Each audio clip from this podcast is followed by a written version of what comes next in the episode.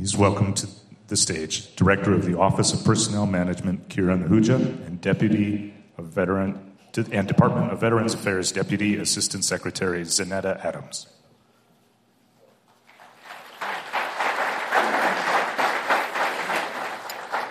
How's everyone doing? I know we're coming right before the prime time, so make sure to get out of your way really quickly. Uh,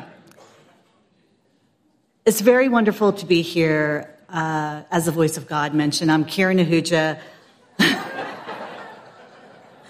I am the director of the Office of Personnel Management. So you have to think about the Office of Personnel Management and OPM is like the human resources wing for the federal government. Uh, which happens to be the largest employer um, in this country. Our mission is to recruit, retain, and honor the federal workforce and to be a model employer, um, an example for employers across the country. We are here today because of our commitment to tribal nations and ensuring your voice in federal decision making. So I'm not going to be talking necessarily about federal jobs, though I'm happy to do that at some other point. I'm going to talk about another role that we have here at OPM, which is really facilitating an important effort um, that is underway within the federal government. And that is tribal consultation. I am speaking to those who know so much more than I do. And that is the fact that tribal consultation is a cornerstone of honoring our relationship and upholding sovereignty and self determination.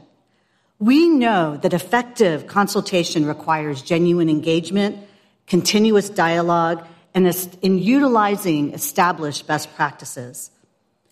So I think what has been, unfortunately, the environment uh, of late is that consultation has been left to a few agencies to do very well, and not for all of us to really understand our role and our responsibility all agencies must be equipped to lead effective consultation.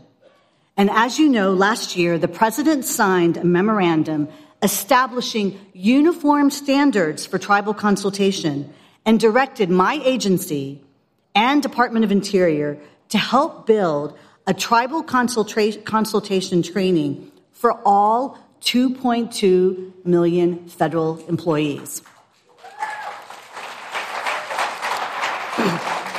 Just a small group of people, that's all. So, uh, I'm pleased to announce uh, some important steps that we're making forward in this effort that I want to share with you today.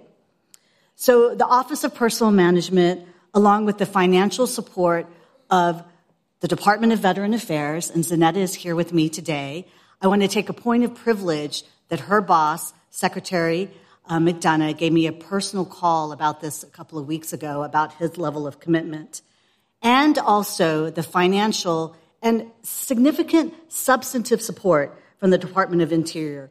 We are building a consultation training module for all federal employees that will focus on increasing understanding of tribal governments, best practices for consultation informed by tribes, and the legal requirements for consultation.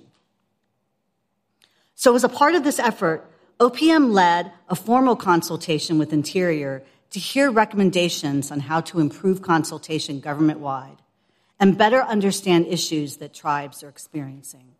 Here's a couple of things that we heard from you all. We learned that for too many tribal communities, consultation is simply what you feel from us is checking the box.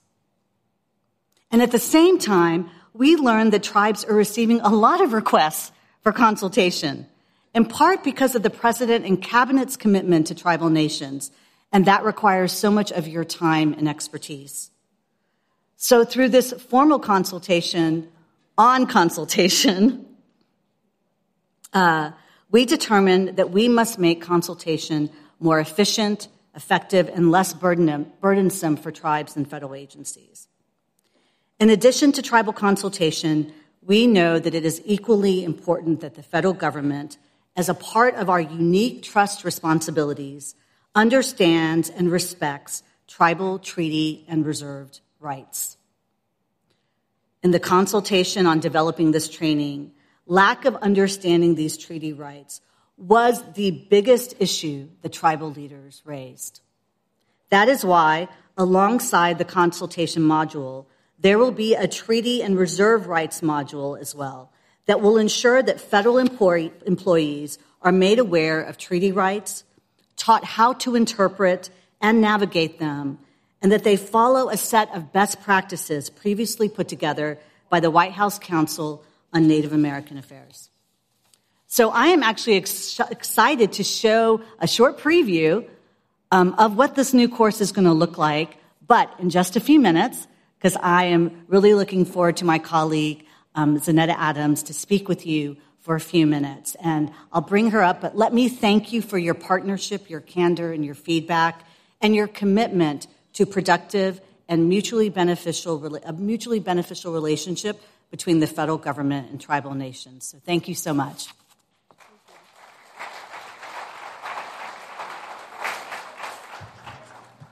Thank you, Director Ahuja, and thank you, tribal leaders, for your commitment to ensuring that members of your tribe's voices are heard. Secretary McDonough and the entire VA are committed to ensuring that Native veterans are connected to their earned benefits in a way that works for them. And you, and we want to partner with you on the best ways to do that. The $250,000 commitment is just one of the many ways that we will continue to show up for our Native veterans.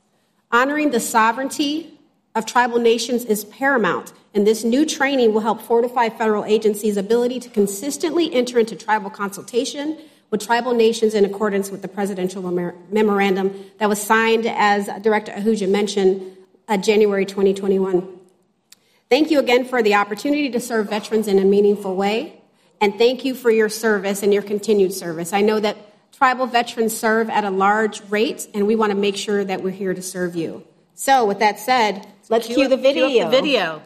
Thank you. Wherever it is. okay, we're going to hold the video. We're going to hold the video. I think there's some important other stuff happening. See ya.